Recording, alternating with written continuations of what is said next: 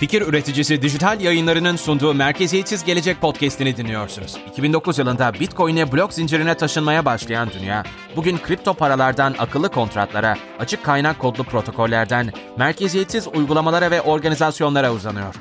Siz de merkeziyetsiz geleceğe giden gelişmeleri, inovasyonları, sektörden haberleri, Furkan Saatçioğlu ve Doğancan Ertaş'ın derlediği ve yorumladığı haftalık Merkeziyetsiz Gelecek podcast'inde dinleyin. Kemerlerinizi bağlayın ve yolculuğun tadını çıkın. Merhabalar herkese. Her hafta yarının zincir üstü dünyasını bugünün gelişmelerine bakarak yorumladığımız Merkeziyetsiz Geleceğe hoş geldiniz. Ben Darth Vader Ertaş. ben Furkan Saatçioğlu. Furkan hoş geldin. Nasılsın? Hoş bulduk Darth Vader. İyiyim. Sen nasılsın? Ben de iyiyim. Teşekkürler. E, bugün stabil coinler konuşacağımız için Darth Vader olarak gelmeye karar verdim. E, ama burası çok sıcak oldu. O yüzden maskemi düş maskem düşecek. Düşür bakalım. Maskemiz düştü. Evet Furkan bugün stabil coinler konuşacağız. Ee, Şeyden stabil... mi etkilendin Doğancan? Elizabeth Warren'ın bankalar yerine shady coder'lara finansal sistemi emanet edemeyiz açıklamasına mı dayanarak yaptın bu hareketi? Amerika Amerika'yı peki kimlere emanet edeceğiz biz? Amerika'yı böyle dar görüşlülere mi emanet edeceğiz yine? Hala bitmedik mi? Gele, gelecekçi ya futurist biri yok mu burada? e, derken valla bu stabil coinlerden ben şundan çok etkilendim. E, bu faiz kazanma ve e, buradaki dövize karşı e, tutumundaki güçlü yapısından ben çok etkilendim. O yüzden onu konuşmak istiyorum bir noktada. Mesela şunu biliyoruz sen şimdi Hollanda'dasın. Burada bir bankaya sen euroyu vadeli hesaba versen ne oluyor? Eksi. Eksi faiz. Eksi faiz alıyorsun. Ya para kaybediyorsun. Banka senin paranı tutmak için sana para kesiyor. Bu yani Türkiye'de faiz hani ya şu an işte %17 18'lerde alabiliyorsun ki bu hala enflasyonun altında kötü. Avrupa'da durum hiç böyle değil. Avrupa'da hiç yok. Stabil evet. coinler buna bir çözüm e, olabilir mi? Bunları bugün konuşalım. Nasıl girmek istersin? E, sevgili kripto bilginimiz, kripto simsarımız, sevgili Furkan. Hadi başlayalım. Doğancan bence her konuya temelden başlamakta fayda var. Stabil kripto para nedir? Bir dinleyicilerimize bunu açıklayalım. Sonra yavaş yavaş adım adım üzerine inşa ederiz. Nasıl sığdıracağız bir bölüme bilmiyorum. Çok konu var ama bir yerden başlamak gerekiyor. Let's go. Hadi başlayalım. Öncelikle stabil kripto para dediğimiz değeri belli bir oranda sabit tutulmaya çalışılan ve genellikle blok zincirler üzerinde token formatında listeli kripto paralara deniyor. Örnek olarak vereceksek 1 dolara sabitlenmiş Tether, USDC gibi örnekler verilebilir veya DAI gibi örnekler verilebilir. Güzel bir açıklama oldu kesinlikle. Yani değeri 1 dolar e, civarında e, dolaşan burada e, stabil coinler ne kadar stabil tutabilirsek burada coin'i o kadar başarılı oluyor stabil coinler. Yani işte burada Tether var mesela. E, stabil coinlerin olayı e, rezervinde ne kadar e, ne kadar o coin'den varsa bir o kadar da dolar olduğunu veya işte e, o, o biçimdeki döviz olduğunu e, söylüyorlar. E, burada tabii bununla ilgili işte bu programda zannediyorum ki konuşacağız. İşte Tether tam o kadar e, o, o kadar yok rezervinde. E, ama burada işte merkeziyetsiz e, organizmalar var yine e, stabil coin olarak. Bu da DAI var. E, onların belki özeline ineriz. Bir de e, merkez bankalarının e, stabil coinleri var. E, onlar da aslında güzel bir tercih olabilir. E, merkez bankalarının çünkü yani adamlar zaten e, dolar rezervleri onlarla yarışamayacak derecede yani başka kimseyle yarışamaz. E, öyle bir noktası da var. E, ve o zaman e, 4 çeşit stabil coin var diyerek bu çeşitlerden e, başlayalım. Evet. Şimdi 4 çeşit stabil coin'imiz var. Ee, güzelce açıkladın bazıları bankada para tutmak zorunda dediğin gibi. Ama hepsi bu şekilde çalışmıyor tabii ki. Dörtlerden ilki bu formatta yani klasik para teminatlı e, stabil coinler, Tether gibi USDC gibi coinler diyor ki bizim e, rezervlerimizde belli miktarda fon, borçlanma aracı, nakit, nakit benzeri ürün var ve bunları tutarak aslında size e, blok zincirde e, bu miktardaki varlığı e, bir token olarak veriyoruz ve siz de kullanabiliyorsunuz diyor. Burada hani altına dayalı para sistemi vardı ya eskiden. Onun gibi bir mantık yürütebiliriz. Altında değer taşıyan bir varlık var. Bunun dışında kripto teminatlı ürünler var. Mesela DAI var az önce bahsettiğin gibi. Hı hı. Sen belli bir miktarda kriptoyu DAI'nin merkeziyetsiz kontratına yükleyerek e, onun üzerinde hani üçte bir miktarında falan DAI üretiyorsun ve bunu dolaşıma sokuyorsun. Ee, bunun dışında algoritmik teminatsız e, stabil kripto paralar var. Ee, tamamen yazılıma dayanarak o miktarı sabit tutmaya çalışıyor. Ee, bunun dışında bir de hibrit model var. Dördüncüsü de bunları farklı kombinasyonlarda bir araya getirerek belli miktarda sana sabit e, stabil para vermeye çalışıyor genellikle dediğin gibi 1 dolar civarında oynayan bir miktar. Bu alım satım miktarlarına göre 0.997 ile 1.003 arasında oynayabiliyor. Bazı kriz anlarında çok büyük veya artış görebiliyoruz. Burada da insanlar arbitraj fırsatı kovalıyor. Ama genel prensibi bu 4 tane çerçeve üzerinde toplanıyor. Hmm. Bu şeyi ilk kez duydum bak. E, hibrit stabil coinler. E, diğer anlattıklarını evet e, onları konuştuk. Bunlarla ilgili e, bilgim var ama bu hibrit coinleri biraz daha açabilir miyiz? Nasıl e, bunları yapıyorlar? Bunlar da merkeziyetsiz yapılar mı bu DAI gibi? E, öyle mi işliyorlar? E, nasıl oluyor? DAI dediğimiz Burada... bu arada o o başka bir coin. Yani DAI diye e, bir coin var. E, evet. DAI Finance hatta. Oradan reklam da yapalım. DAI de MakerStao adlı şirketin stabil parası tamamen merkeziyetsiz ve denetlenebilir bir sistemi var. Ee, bu daha çok kripto teminatlı olanlar merkeziyetsiz sistemin bir parçası oluyorlar. Hibritlerden daha ziyade e, tamamen kripto teminatlı olanlardı. Çünkü gidiyorsun kriptonu koyuyorsun, dayını üretiyorsun ve kullanıyorsun. Her şey e, blok zincir üzerinde hareket ediyor. Hibritlerde mesela diyorlar ki işte %50 kadar fonu bankada tutuyoruz sizin için nakit olarak. Geriye kalan %50'yi de donanım e, yazılım olarak dengeliyoruz veya kripto teminat kullanıyoruz diye bu şekilde hibritliyorlar.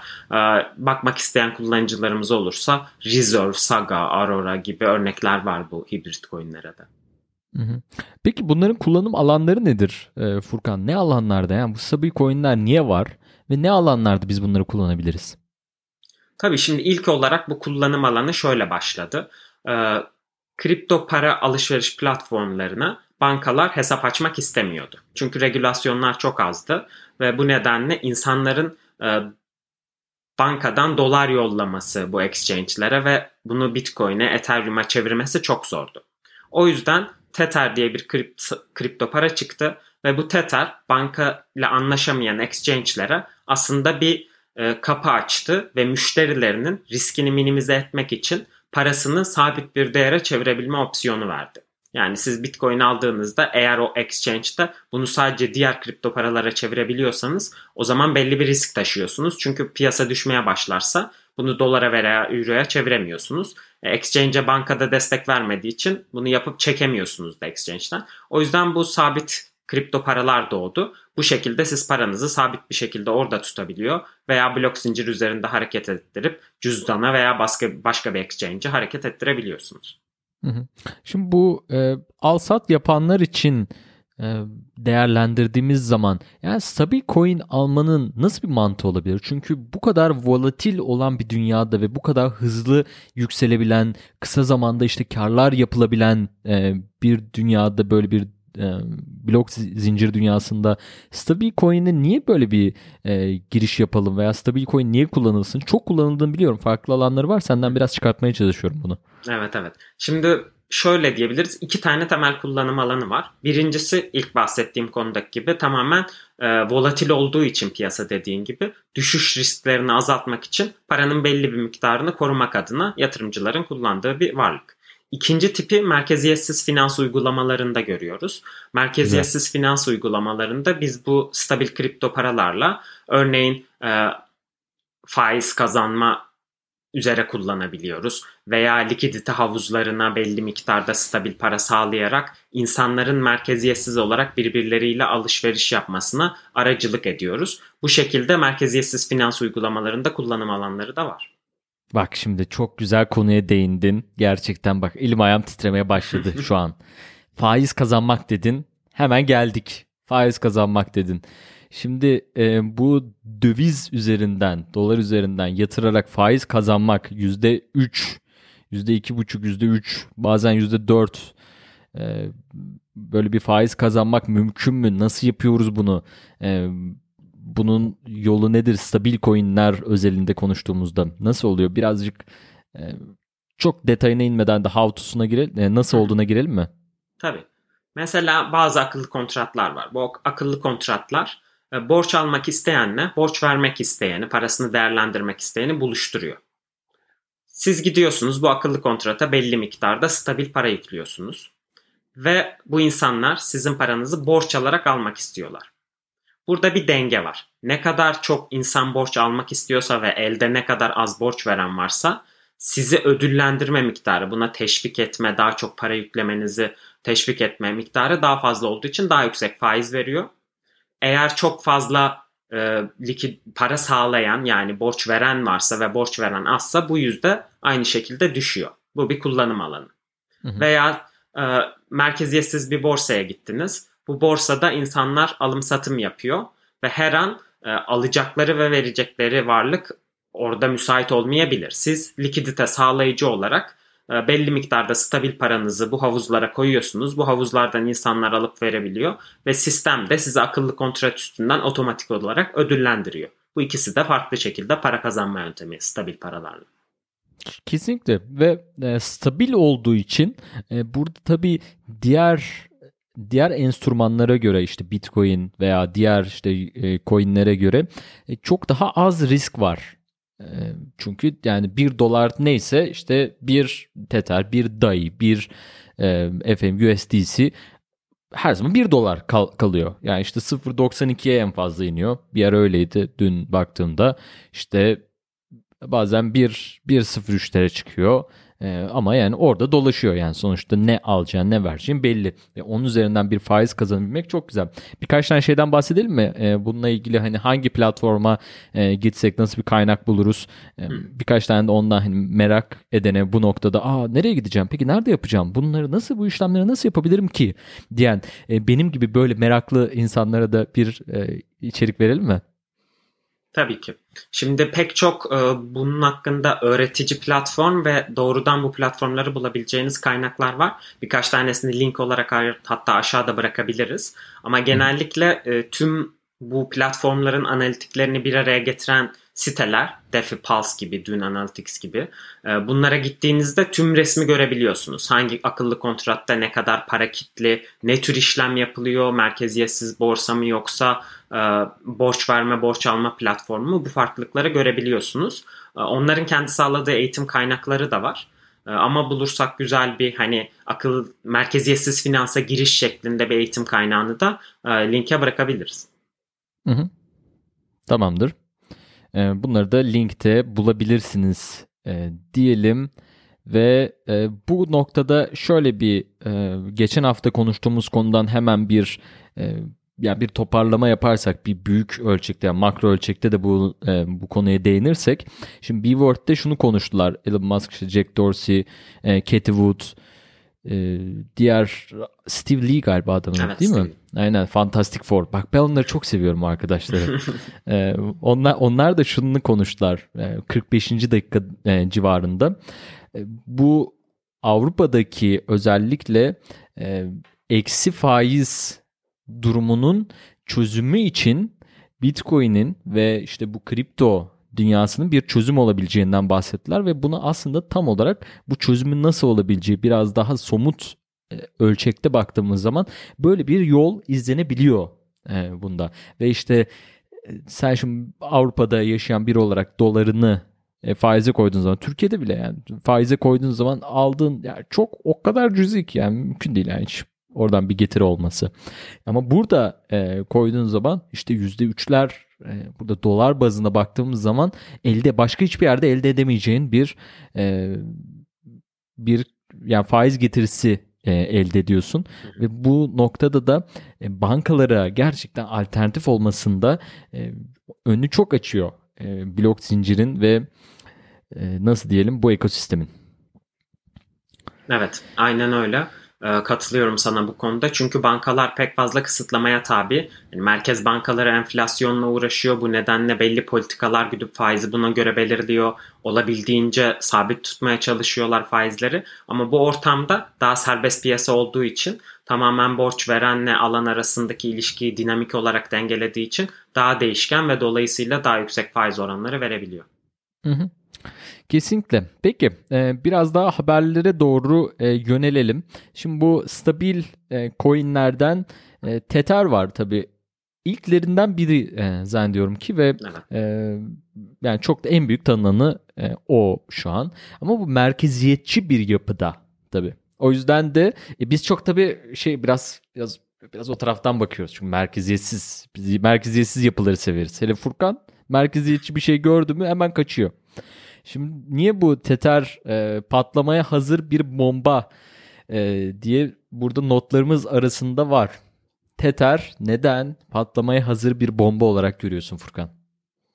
Tether çok tartışmalı bir konu.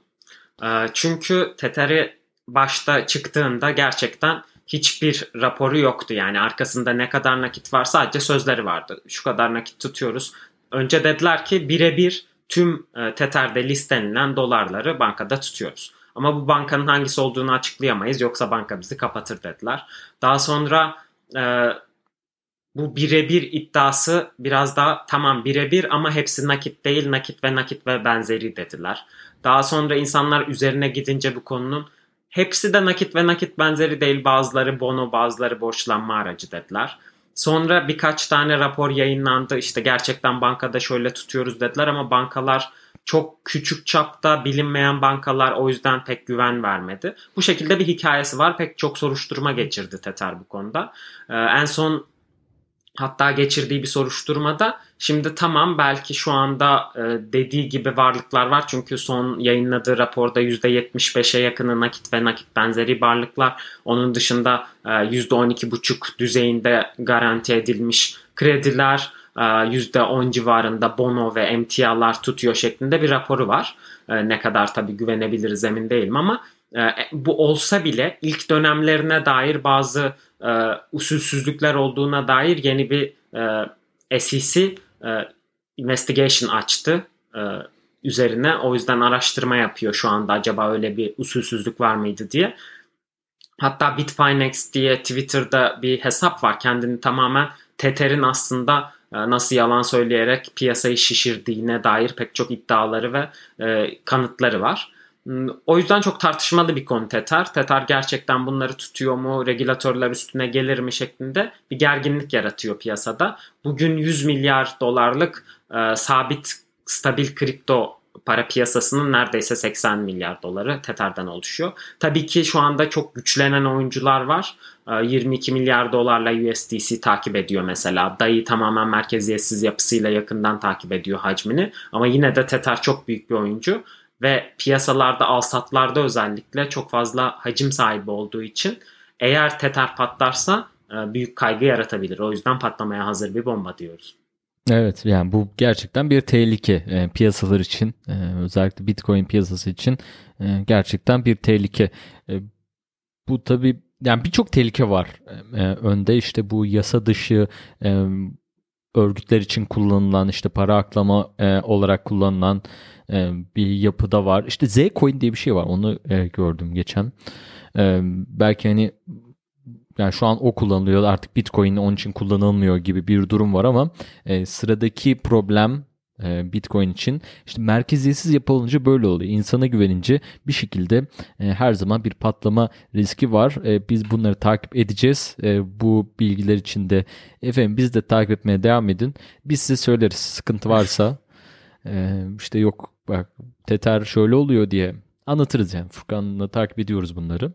Şimdi Facebook'tan da haberler var. Hadi bakalım Facebook çıkartıyordun Libra'yı. Libra'yı göremedik bir türlü. Nerede bu Libra? Diyenlerin arasındaysanız eğer hoş geldiniz efendim. Libra gitti. Hoşçakal Libra. Libra değişti, ismi değişti. Yeni bir markayla ortaya çıkıyorlar. Yenilendiler. Ee, Daha fazla yatırım yapıyorlar. Bir blok zincir çıkartacaklar. Sonra bir coin çıkartacaklar. Hikayesini anlatmak ister misin? Yeni şeyi de ismi de ben vereyim. DM. Güzel, güzel mi isim? DM güzel, işte. yani, güzel. Güzel bir isim. Güzel işte. Libra daha tutulmuştu ama DM de zamanla herhalde tutulur diye düşünüyorum. Hadi bakalım. Şimdi hikayesini anlatmak ister misin? Bu gerçekten bir yılan hikayesine döndü artık Facebook açısından. Çünkü en başta 100 şirketli bir konsorsiyumla çok milletli e, sabit paralara dayanarak bir stabil kripto para çıkartacağız dediler. Böylece %50'si dolar, %20'si euro, %10'u e, farklı para birimlerinden mesela rubleden gelecek şekilde destekli bir para birimi olacaktı. 100 tane şirket de bunun konsorsiyumunda vardı. E, en azından hmm. tamamen merkeziyetsiz olmasa da belli oranda merkeziyetsiz bir zincirle başlayıp uzun vade hedefi olarak tamamen merkeziyetsiz yapacağız bu zinciri diye hedef koymuşlardı. Ama regülatörler çok sert geldi. Özellikle bu tam Facebook'un Cambridge Analytica skandallarının patlamasının üzerine de bu projelerle gelmesi hani bu kadar verimizle güvenemediğimiz şirkete paramızla mı güveneceğiz diye regülatörler çok sıkıştırdı Facebook'u. O yüzden pek çok şirket konsorsiyumdan geri adım attı. Şimdi hala kalan şirketler var, yeni eklenenler var ama sistem değişti e, pek çok milletin parasına değil de sadece doları olarak tutacağız dediler. E, daha az oyuncuyla da olsa daha sağlıklı bir blok zinciri geliştiriyoruz. Sağlam projelerle geleceğiz dediler. Çalışmaları sürüyor ama sürekli değişen bir yapı var. Hatta şu son dönemde e, eleştirilere e, Janet Yellen yanlış hatırlamıyorsam Facebook'un DM'i konusunda dikkatli olmalıyız diye açıklama yaptı. DM'den de hemen cevap geldi. Biz regülatörlerle yakından çalışıyoruz. Bu konuda regülasyonların karşısında olacak bir şey yapmayacağız diye telkin etmeye çalıştı. Bakalım göreceğiz. Yakından takip ediyoruz Facebook'un DM'ini neler olacak. Sabırsızlıkla bekliyoruz. Facebook'ta artık DM'den yürüyeceğiz. Oo. bir espriyle burada e, havamızı değiştirelim efendim. DM'den yürüyelim. Tamam. Abi yapmadan olmaz bu esprileri yani. Bağırıyor orada yani. Ne yapmayayım mı yani? Sonradan Facebook laf ediyorsunuz. bunu çoktan hak etti. yani Facebook'ta bunu çoktan hak etti. Kimse de kusura bakmasın burada. tamam. Peki şey konuşalım. Ee, bu CBDC'ler iki program önce bunu konuştuk. Ee, Merkez Bankası kripto paraları. Ee, bunlara rakip mi? Merkez Bankası'nın kripto paraları TETER'e e, Şimdi Tether'in en büyük rakibi olacak gibi gözüküyor. Çünkü o da merkeziyetçi bir yapı. E bunlar zaten yani merkeziyetçi yapılar yani Merkez Bankası. E, onları nasıl bir rakip olacak? Tether'i birazcık hani oradan alıp e, biraz rahatlatır rahatlatır mı? E, bence merkez bankalarının burada biraz role girmesi e, olumlu bir hareket. Kesin ben olumlu hareket olarak görüyorum. E, sen burada hani onların bu rekabetteki yerini nasıl görüyorsun?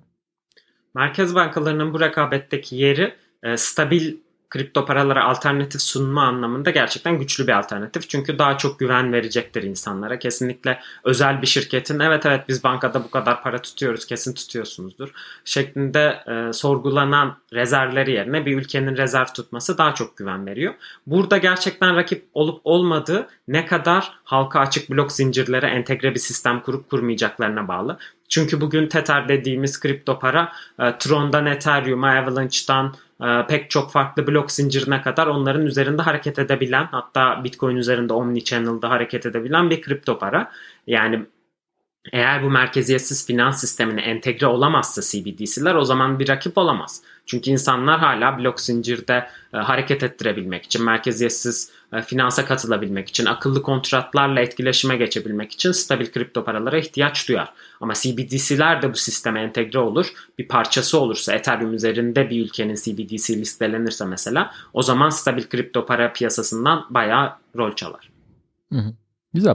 Şimdi tabii bir sonraki aşaması için bu kripto dünyasının Bitcoin'in bir sonraki aşaması için artık bu alışveriş olayının internet üzerinden veya alışveriş olayının çok daha yaygınlaşması gerekiyor.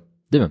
Şimdi bu kadar volatil olan bir e, organizmayla alışveriş yapmak da insanı düşündürüyor. Şimdi ya yarın artarsa benim ödediğim işte bugün bir tane televizyon alsam e, televizyonu işte şu fiyata alsam yarın işte %20 fi- artmış olacak fiyatı gibi.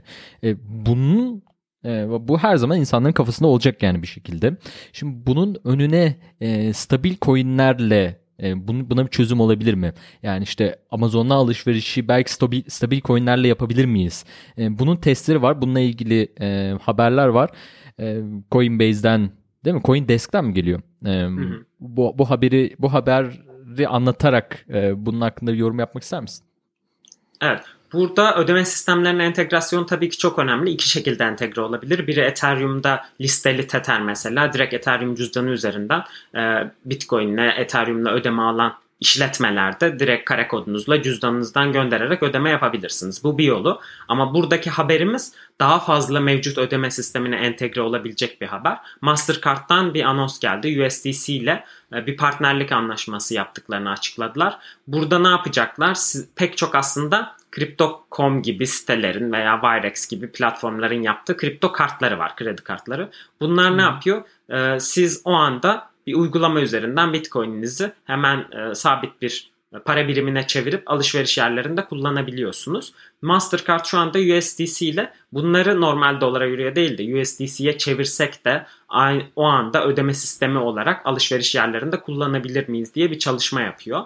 Eğer bu gerçekleşirse stabil kripto paralarla normal mağazalarda da ödeme alma verme e, yapabilmeye başlayacağız. Gerçekten umut vadeden bir gelişme. Çünkü Mastercard çok büyük bir ödeme network'üne sahip ve USDC gibi bir kripto, e, stabil kripto paranın buna katılması blok zincir ekosisteminin gelişimi anlamında e, çok fazla umut vaat ediyor.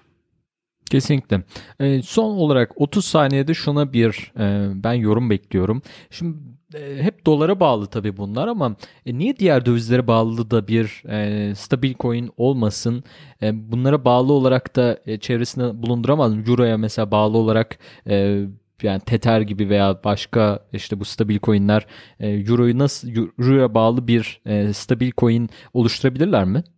Tabii ki oluşturabilirler. Şimdi dolar dediğimiz rezerv para yani dünyadaki iki ülke Amerika dışında olan iki ülke bile birbiriyle alışveriş yaparken dolar kullanıyor. Böyle bir dünya rezerv para statüsü var. O yüzden ilk olarak bu stabil paraların hepsi dolara yöneldi.